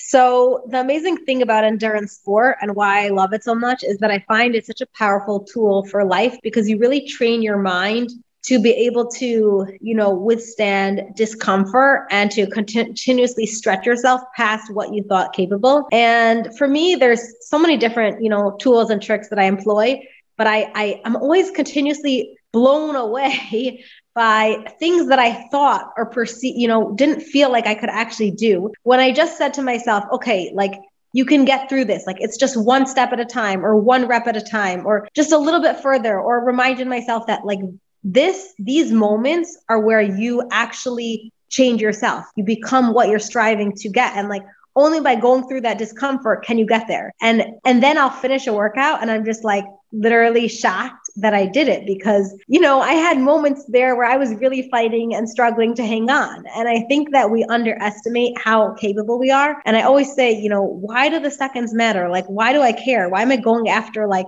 you know, I'm running 2:31:18. Like I want every second. And it's because in those moments, you define yourself. Those seconds are not about your seconds of your time, but in every moment that you choose, like you're struggling to persevere through a Seder, when you choose to overcome that feeling of fatigue, that is a character building moment. Those choices that you make, that's nitzchias. That's the only thing that you take to the next world. I always say that. And that's the truth. And like when you learn to savor that and like really applaud yourself for it, it becomes even more something that you're striving to do and it becomes easier. So walk me through that process over time. I would guess that it as you grow through this, there's a progression of I'm getting step by step and where I am today is more than yesterday. And where I am today is certainly more than 3 days ago and a year ago. Is that the mental conditioning that I can do things that I couldn't do a number of weeks ago, a number of months ago? Yeah, 100%. I mean, I always say like, you need to be able to congratulate yourself on the teeniest bit of progress, because if you're not able to recognize those teeny tiny steps, then you're going to easily give up. You're going to feel like, oh my gosh, I'm not moving anywhere. And we're as humans, like we always want like instant gratification and we want like big results immediately, but that's not really how life is. And so when you begin to notice and appreciate the teeniest, tiniest steps of progress, like I remember the first time I ran a 200 meters in under 30 seconds, sub 30. Now, previously, the week before, I had run it in like 30.2 of a second. Like we're talking about like a millisecond here. But for my coach, that wasn't sub 30. Like it wasn't enough. So when I ran sub 30, I felt like, oh my gosh, this is amazing. Like I worked 6 months to do this. And every single little step that you can recognize for yourself is going to give you that positive feedback. And your brain is also going to like register that. So you're going to want to keep working and you're going to be more excited about, you know, the things that are hard. You're going to know that this is getting you closer towards who you want to be. As you were speaking, I remembered something that I heard from Dr. Abraham Tversky, alav shalom. And he would talked about once that people typically hate discomfort. And as soon as they feel discomfort, they don't feel well. Let me take a Tylenol. Let me take an Advil. Discomfort is terrible. Pain is terrible. And he recalls that he walked into a dentist's office and on the couch there or on the table there, there was a newspaper or a magazine that said, "How do lobsters grow?" And his first thought was, who cares how lobsters grow? And then he thought about it a little bit longer and he said, that's a really interesting question. How do lobsters grow? Because they have a very strong shell, a hard shell. And when the lobster grows, how do they get out of that? So he started reading it. And it said that when a lobster is feeling tension, pain, pressure from the outer shell, it goes to the bottom of the ocean, it sheds that shell and it grows a larger one.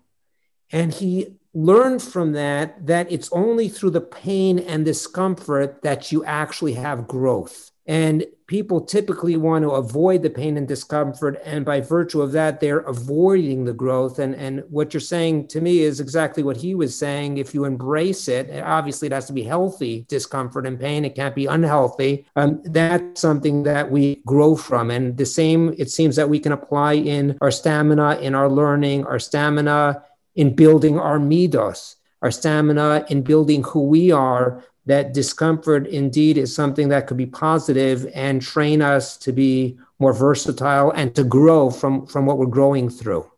Yeah, absolutely. I mean, I also always tell myself, like, when it is uncomfortable, I'm like, it's just a feeling. Pain is just a feeling. Like, you could either in your mind say, oh my gosh, this is way too hard for me. This is not, I can't handle. Or you could just choose to like, nope, this is exactly where I need to be right now to become who I want to be and embrace it. So being able to do that, like, I love seeing how things that I thought were like, that felt too hard or that were too painful, like become easier and easier over time.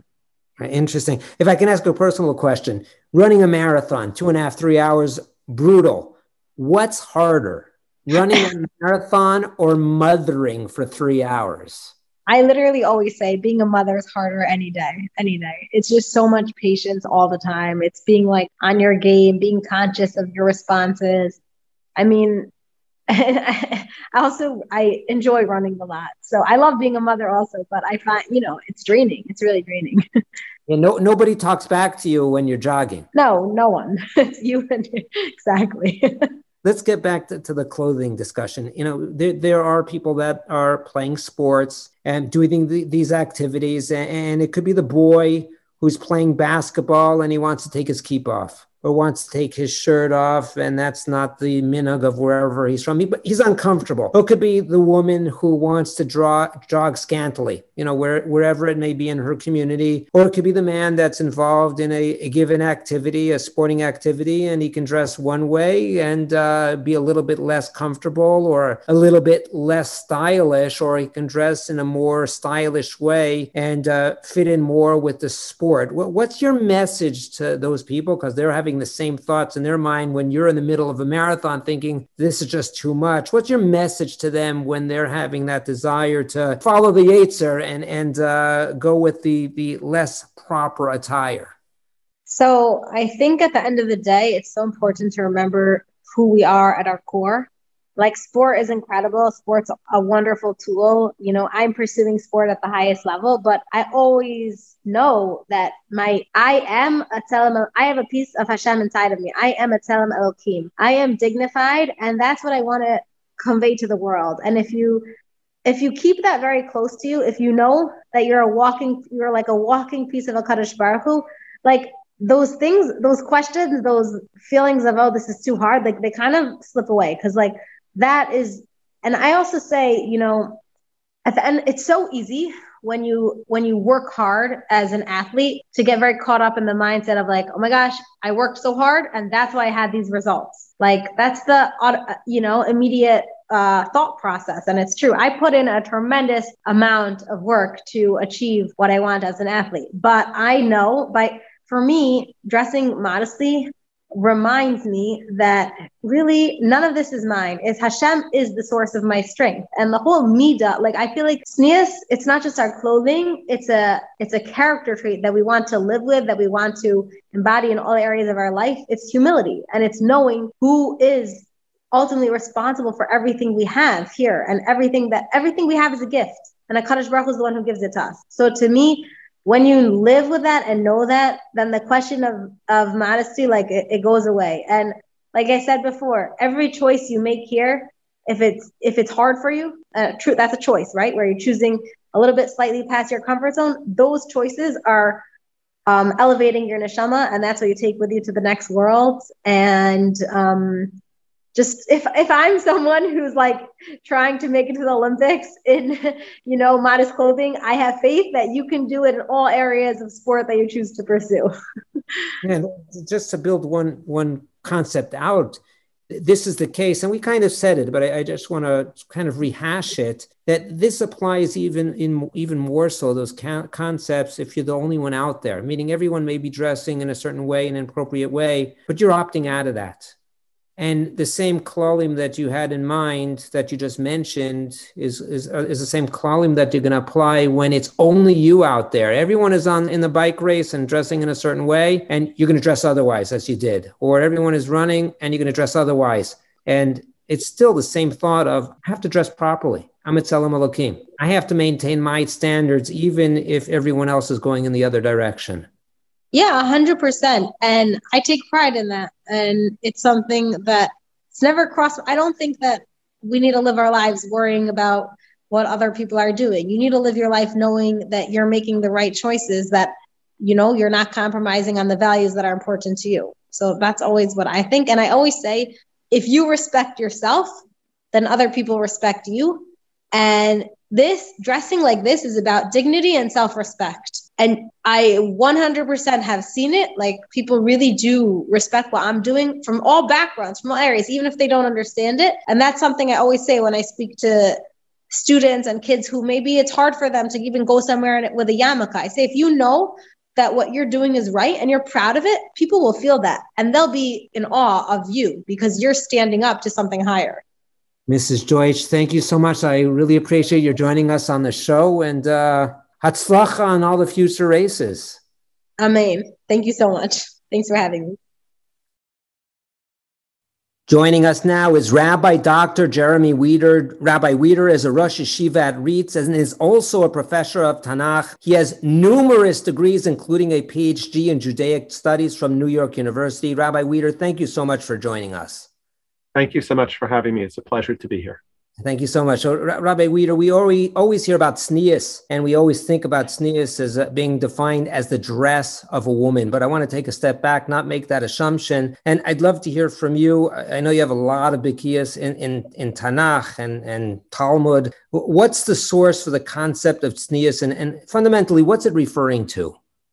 So the most explicit formulation is the Navi Micha, Hatsnea Leches Im Elokecha, which is to walk modestly with God. But that is a very homiletic in nature. It's worth noting at the same time that the Gemara at the end of Makos says, describing the progression of 613 mitzvos and how various Nevi'im distill the mitzvos into their essence. So the Gemara says that Bo Micha v'hemidon al shlosha, which means that Hatznei Aleches is the third of those. It means that it's a core value that one would expect to be reflected, not just midrashically, but in halacha as well. And I'll come back to that hopefully later. If I had to define sneas, the best way of describing it is a friend of mine who was in chinuch says that sneas is keeping what's private. In the Gemara's language, the opposite of tzina, of private, is parhesia, is something done in public. And the opposite of it, snua, might be aprutza. The Targum, interestingly enough, always uses for the word lehaniach, to put aside, to put away, to leave. He uses the word tzadinun ayin. For example, when it comes to the big day Kohen Gadol, when he's done on Yom Kippur, it says v'hini chamsham, and the Chachamim say melamed shetunim geniza. They're never used again. They're put into geniza, and the Targum is v'yatzne inay. So tznius means keeping things out of the public eye, keeping things private. There's a very interesting seeming contradiction between the Gemara and Bava Metzia talks about Ezu Tama Chacham Shemachsir Lo Aveda B'Tvias Ayin. So generally we require simonim. Someone has to identify without seeing the object. They have to identify its features so that you return it. But a Tama Chacham is believed to look at the object and say, that's mine, I recognize it. We trust him that he's not going to lie. But the Gemara says, Shmuel says, that there are the characteristic of such a Talmid Chacham, not every Talmid Chacham, is a person who only doesn't tell the clear truth when it comes to three things: Masechta, Puria and Ushpisa. Mesechta means how much he knows. Puria refers to his intimate life, that we would certainly expect. And Ushpisa is the person who hosts him. He doesn't go around telling people how wonderful it is, because everybody's going to go run and want to sort of mooch off that person. I heard in Yeshiva that the mnemonic for that is MS. Interesting. Ushpisa, Mesechta, and Tashmish. Interesting. So the common denominator of these three things is really about privacy. What's interesting is that the Gemara in Shabbos quotes Rabbi Yochanan with the same question, and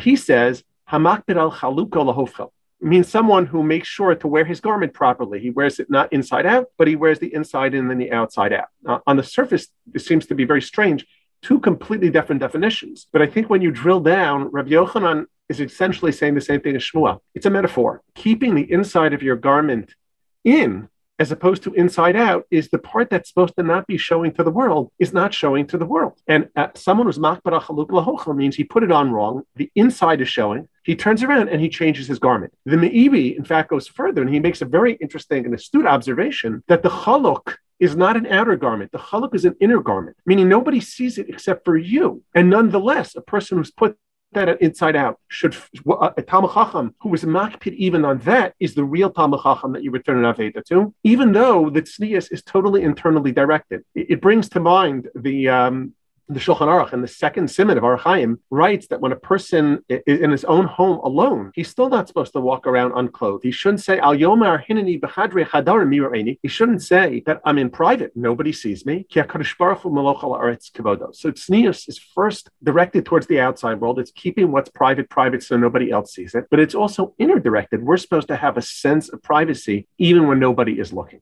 So we have that duality of it's not only for the outside, it's for me as well. And it's not only about Kimchis and her hair being seen inside the house, but it's for apparently for men as well. Correct. There's no distinction between men and women when it comes to tznius. Uh-huh. Okay. So interesting. It sounds like right now this is a somewhat amorphous concept. Of not showing the inside out, the outside in. It applies to men, women, but we don't have a formal definition, a quantifiable concept of what tznius is, but it applies to men and women. Yes, I do think it's worth pointing out one thing, and I hope later we'll talk a little bit about halacha that's rooted in tznius, but there is a danger to talking about things only through the prism of halacha.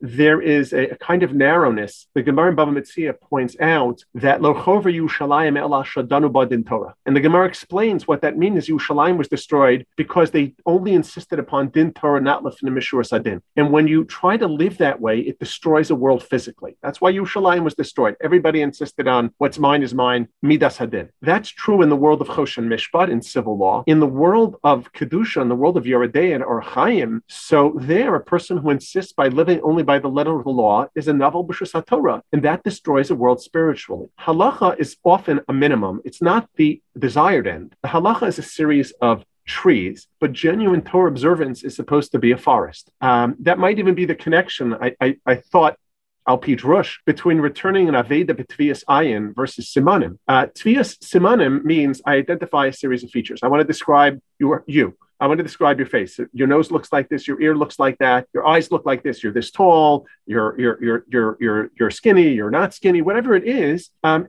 that it's a description. It might be accurate. But tefiyas ayin is you look at a person and you know exactly who you're looking at, right? A Talmid Chacham is someone who machzir mitefiyas ayin. He sees the broader picture. He doesn't just see an individual law as I check this box, I check that box, I check the other box, I'm yotzei ayin. No, that's not the way it works. Halacha is the minimum, but a person is supposed to build a forest, not just have trees. So it's true that there's no hilchos tznius specifically, that encompasses every part of life laid out in detail. But that's because tznius is supposed to inform everything we do. It's a value system that underpins everything, and it's sort of the gaps between the trees that makes the entire forest. I can't define it, but when I see it, I get it. That is often accurate in this context. Yes. Uh-huh. Now, interestingly, I know you have a lot of bikkias in Tanakh. You've been learning Tanakh bikkias and Iyun for 40 years, I understand. So if you look at Tanakh, and I try to learn Tanakh, and some of it goes more smoothly than others, and offline, I'd love to get some eitzas on how to get through some of the more difficult svarim, but we'll talk about that a different time. if you look through Nevi'im Rishonim, Nevi'im Achronim, there are various hot buttons that Klal Yisrael seem to recurringly violate. And for example, what comes to mind is Avodah Zarah. That's a big one. Or Chilul Shabbos, Bein Adam L'Chavero, the lack of honesty and ethical dealings. Nowadays, there's a lot of talk about tznius and modesty, especially regards to women. We're focused more on men here. If you look throughout Tanakh, do you see breaches by Klal Yisrael, or is this something more modern and contemporary that we're having challenges with tznius, maybe because of the more secular norms that we deal with? I think when you look in Tanakh, you don't find very much of this. Maybe Yeshayahu Gimel about Yanho,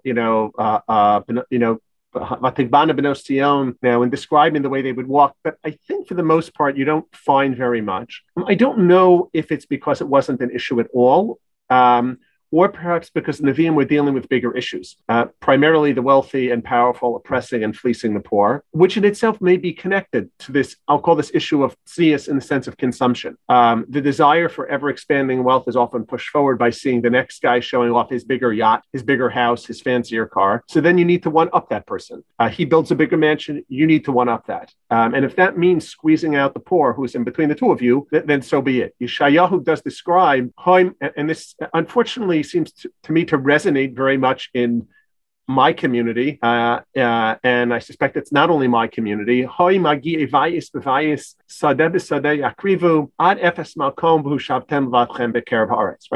ever-expanding houses and properties, until the people in between get squeezed out. Why did people build the bigger houses there? Because their neighbor did.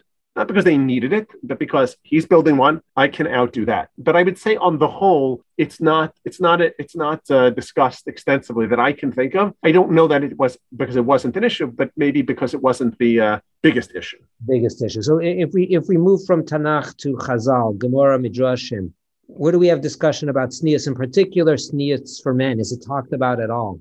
I want to step back a little before talking about some of the specifics. The question of tznius for men and for women. Chazal's usage of the term primarily refers to men, not women. Now, that may not reflect that it's more important for men. It's just that, like in Tanakh, more of Tanakh is dealing with male figures. So more of the Gemara is either addressing men or I'll call gender neutral. In other words, to both men and women. There are fewer statements that will deal with women, I suspect. And therefore, if you were to just look where the term is used, it's used primarily by men.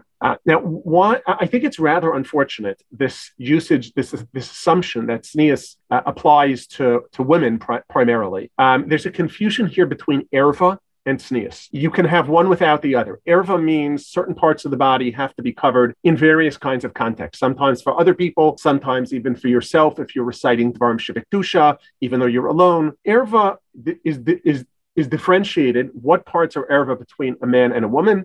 That's one topic.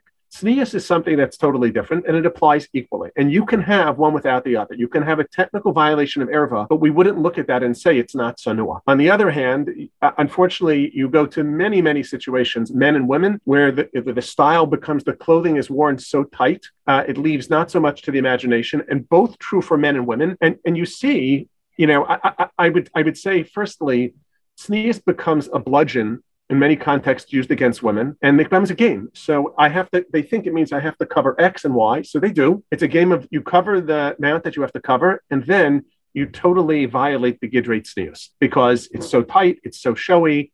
You just open up magazines, advertisements, you go to weddings, you see it all the time. Just to make sure I understand. If the clothing is too tight, that would be a violation of tznius and not erva. Is that correct? Correct. Okay. Erva is technically, you actually have to be able to see the uncovered, whether it's skin, it's hair, whatever it is. Whereas tznius, wearing these tight clothing, and it's not just women, you see the styles for men now. So that's really a problem. And when we talk about tznius only being for women, it makes men think that it doesn't apply to them, which is rather unfortunate because it does. And I think within the modern Orthodox community, it leads to another downside because there is a sense that we don't want to talk about it because it's always spoken about in the context of women. We don't talk about it at all. And given how central the Torah value it is, that's a tragic loss. Going back to the question, with that comment, what is the halacha? What does the Chazal have to say about tznius for men? So I'd want to just pick a few examples where the concept of tznius is really the underpinning concepts of halacha. The first one, I think somewhat well-known, is the opening sugya in Bava Basra. The Gemara there, at least, has a supposed machlokas, whether hezek re'iyah shmei hezek. Hezek re'iyah means I can see what you're doing, and is that considered a form of damage because I'm invading your privacy? Now, I say it's a supposed debate whether the hezek re'iyah is considered hezek or not, because if you read the sugya, initially the Gemara starts with there are two opinions, but then the Gemara goes on to explain, well, basically everybody agrees that hezek re'iyah is hezek in this context, in that context. The argument is in a very, very narrow, specific case in a person's courtyard. But everybody agrees in principle that hezek re'iyah is considered hezek, that invasion of privacy is a violation of a kind of nezek. It's not something that you pay damage for in court, but it is actionable in a court. A court can force you to create separation. So the Gemara quotes, interestingly, as one example, that also la'adam lamod b'stei chavero b'shashi omedes b'kamoseha. You're not allowed to stand looking at your friend's field when it's full of its grain, when everything is, showing, I'll call it its wealth. Now, I have to plant my field. That's not a choice. We're not going to tell me don't plant my field because people might see it. Your job is not to be looking at my stuff, right? Now, when I have stuff that should be kept private, not only should you not be looking at it, I shouldn't be showing it off. The Mishnah at the end of the third parak, at the end of Cheskas Habatim, says that you're not allowed to open a door opposite your neighbor's door or a window opposite their window, because then you're going to end up seeing in. And the Gemara asks, how do you know? So the Gemara doesn't quote the pasuk to teach you the halacha, as a halacha. It quotes Bilam, "Vayisa Bilam esena vayaris Yisrael shochein l'shvatot," and then he blesses them, "Matovu alecha." So the Gemara asks, "Mara, what did he say?" And the answer the Gemara gives is, "Ra she'in pischei haleim mechuvanim zeh lezeh." Their doors were not open opposite one another of their tents, so they couldn't see into each other's tents. Omar Bilam harasha recognizes and says, he says that these is a people, they're worthy to have the Shechina dwell amongst them because they're tznu'im. And I guess in this context, I would add one other interesting halacha. There is a challenge that the Rishonim face resolving two seemingly contradictory sugyos in Avodah Zarah and in Sanhedrin about chukos hagoyim. What is the definition, or better said, does it have to be connected to Avodah Zarah? So many have an understanding that there are two different kinds of chukos hagoyim, and the one that's quoted in Shulchan Aruch is the Tshuva the Marik. And the Marik says that there are two kinds of chukos hagoyim. One is something that's connected to Avodah Zarah, or seems to be have no reason whatsoever why you should do it. We would call it like superstitious, and it's probably connected to Avodah Zarah. But the second, he says, even if it has no taint of Avodah Zarah whatsoever, if it's a minhag of pritzus, then that's also chukos hagoyim. Now, I don't know. I'm not going to suggest that if one were to take the average Jew and the average non-Jew in this world, that the average Jew is more tzanua or not. I don't really know. I'd be hesitant to say that. Maybe it's true, maybe it's not. But I know for sure that based upon the Marik's halacha, which is the way we paskin, that what we are supposed to aspire to is that the definition of a Jew is supposed to be he doesn't have or she doesn't have a minhag pritzus. So I don't know how well we live up to that, but that's certainly what we're supposed to aspire to. And this is concrete halacha. How do we define pritzus? And I'll ask a contextual question, more specific question. For example, pritzus, we typically talk about interactions between the genders or lewd dress. But when it comes to the spending of money, for example, if we think about somebody who's earning a good living, there are really, I think, three buckets that you can put the uses into. Yeah, number one, you can spend on yourself in a good way, or an extravagant way. You can give tzedakah to others, and you can also save and invest it. And we would say that number two and number three, tzedakah and saving and invest, those are good uses. Spending on yourself or on your family, if it's used in the proper way, that's also a good use. But let's say the person gives chomesh, and he's an Ashkenazi, so he kept out at chomesh. The Rama says you can give chomesh, and he's got excess now. Is there a problem then of splurging? Would that come under the umbrella of pritzus or overspending in a very very outward way? Is that a violation of pritzus, or is that not a violation of pritzus? Before I sort of respond to the question, I want to push back on the question just a little bit. You identify three buckets, and I think it's reasonable on the one hand, but when you put saving and investing and tzedakah, in the positive bucket, so I certainly agree with the tzedakah, and I think saving and investing is very important. But I think about Warren Buffett as an example of a policy, a view that doesn't necessarily make sense. Apparently, one of his big causes is population, control or something like that, to help family planning and so on. But he's decided not to give away his mega billions, of which he plans plans to give away virtually all of it, to his credit, until after he dies. Now, I guess Kanai Nohara, he's like an old man. But if that's your cause, there are needs right now, specifically, of course, you have to address. So, of course, saving is generally a good character trait. But if a person is really, really wealthy, so I understand you want to save more and you'll give more tzedakah down the line, but there are pressing needs right now. Okay, but I'll stipulate that within reason. And the halacha addresses that. If you're an ashir muflug, if you're very wealthy, you're not capped. Even if in the Ramah, you're not capped by 20%. Fine. Right. So I agree. So I'll answer the question as posed, though. The short answer to the question is there any halachic prohibition of spending extravagantly once you've given a chomesh, which is really the ideal shir? The answer is no. But I'm going to go back to my forest and trees analogy here. You know, God has given you this money, the way the Torah puts it, and it's technically yours to spend it once you give away the 20%.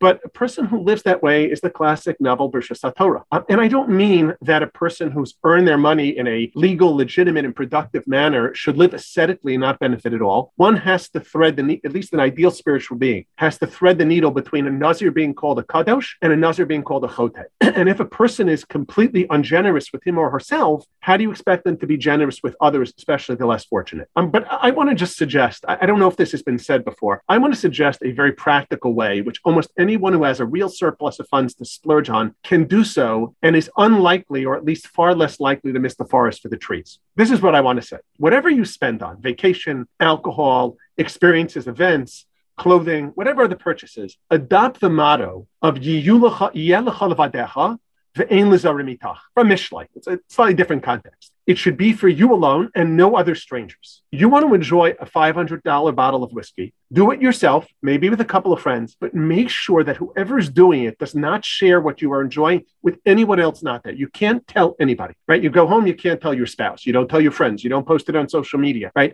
In no context, if you take your family on a fancy ski vacation, really the super duper resort, if that's what you really enjoy, great. Don't take pictures to share with others. Don't tell anybody else in your family, any of your friends that you went there. Keep it as your secret because you really enjoy it, and do that. And I think if you can do that, I might be wrong. I'm not in that position, but I think that if you keep that as your motto, nobody knows that you're enjoying this particular pleasure, it'll probably work out okay. Certainly much better than the current context, but I think that will be a guide that will keep you in line with what's appropriate. You also see the real motive in doing it. Is it really because you do it because you enjoy it, or is it because you want to publicize it? I understand. So that's very interesting. Now, let me hone the question a little bit. When talking about spending lavishly, extravagantly, what happens when it comes to there's a certain standard in a certain community? So, for example, if somebody lives, I'm going to get in trouble if I name any neighborhoods. But no names, you know. Any neighborhood that it may be, and the standard and the maximum is the sizes are X size, and you decide to buy a double, triple, quadruple lot and to build something that way significantly exceeds the norm. At that point, is there going to be a halachic problem or a hashkafic problem, or are we still on the forest and the trees and in the Birshus HaTorah? We may be a Naval, but is it Birshus HaTorah, or are we now not Birshus HaTorah anymore? So, on a halachic technical level, no. Hashkafically, the answer is, of course, yes. That is the forest and the trees. That's the quintessential pritzus. Pritzus is conspicuous consumption. And what that means is it stands out. That's what to be conspicuous is. Most of us probably live with things that we could manage without. But to violate sneas means to stand out, to be different from the norms of a place, of a community, of society. There's an interesting Gemara in Brachos, I think in the 5th parak, where Chana prays for a child, and she doesn't want it to stand out. She doesn't want it to be overly in either direction. It fits in. We should be very careful about being the trendsetters. There was a story in a particular community I won't name, in which there was a zoning meeting, and the shul didn't have enough parking, and one of the people in the community got up and didn't understand why the neighbors wouldn't be happy. We come here, we make the houses so big and expensive and nice, which I guess he assumes means that when they sell, they get more money. I'm not sure that everybody admires us so much for that. I'm pretty sure not. And B, even if they did, it's not a Kiddush Hashem unless it's for the right reasons. Those are not good things to be known for, that we come in and we make the houses bigger. You know, when you speak about housing, there's an interesting Yerushalmi in Shkallim, where Rabbi Abun apparently made very fancy gates for the shul, and he wanted to show them off to Ramana. When Ramana came and saw them, he quoted a pasuk from Hosea, Vayishkach Yisrael es Hosehu, Vayivan Hechalos. He said, you didn't have better things to do with the money. They want yeshivas to support young people who could study Torah, preparation for the future. Instead, you build this. If this is true by Bate Knesios, where we believe in general, the Roman base Elokenu, in Ein Anios B'Malkam Ashiras, how much more so should it be when it comes to our own houses? Vayivan Hechalos. Right, very good, very powerful. Now let me hone the question yet again. What if you are going to fund that lifestyle, that house with debt? Is there a limitation at that point? Because, some people have the funds, but many people don't, and they still want to live the life and build the house, and hopefully they'll be able to afford the payment. So to take a loan, be it from Jews, Gemach, Bank, maybe there are differences in that. What would be your view of that? I think it boils that it's unfortunate people feel pressured, and the response to that is either the pasuk in Tehillim, lo verasha v'lo yishalem. It depends upon whether the person can pay back. Sometimes people borrow because they don't have the cash available now, but most likely will. But in many cases, that isn't the case. In Mesachas Avos, when Rabbi Yochanan ben Zakkai asked the Talmidim, what's the I think that's the Mishnah, where he asked them, what's a midah ra sheyarchik min adam? So one of the answers was halova ve'ena mishalek, and it's also inappropriate to put oneself into debt where you become a slave to that debt. At least in the spirit of the law, if eved lo veh li'ish malveh, then ki li b'nei Yisrael avadim. We're supposed to be servants to God, not servants to the debt that we take on to fund a fancy lifestyle. Yeah, very good. So if there was one thing that you'd want to say to the tzibur here, when it comes to tznius of men in frum circles that we really need to improve, what would you focus on? That's a hard question. I would say the following.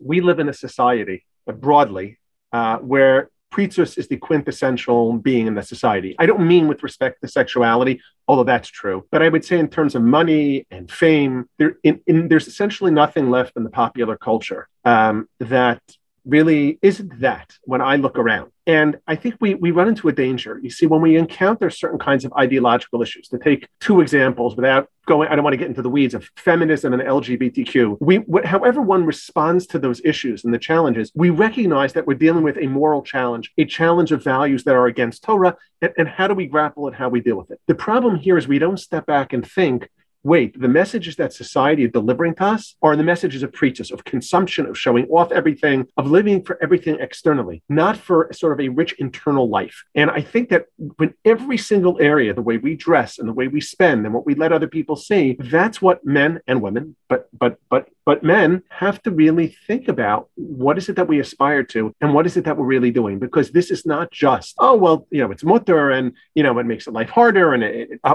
makes things more expensive for other people.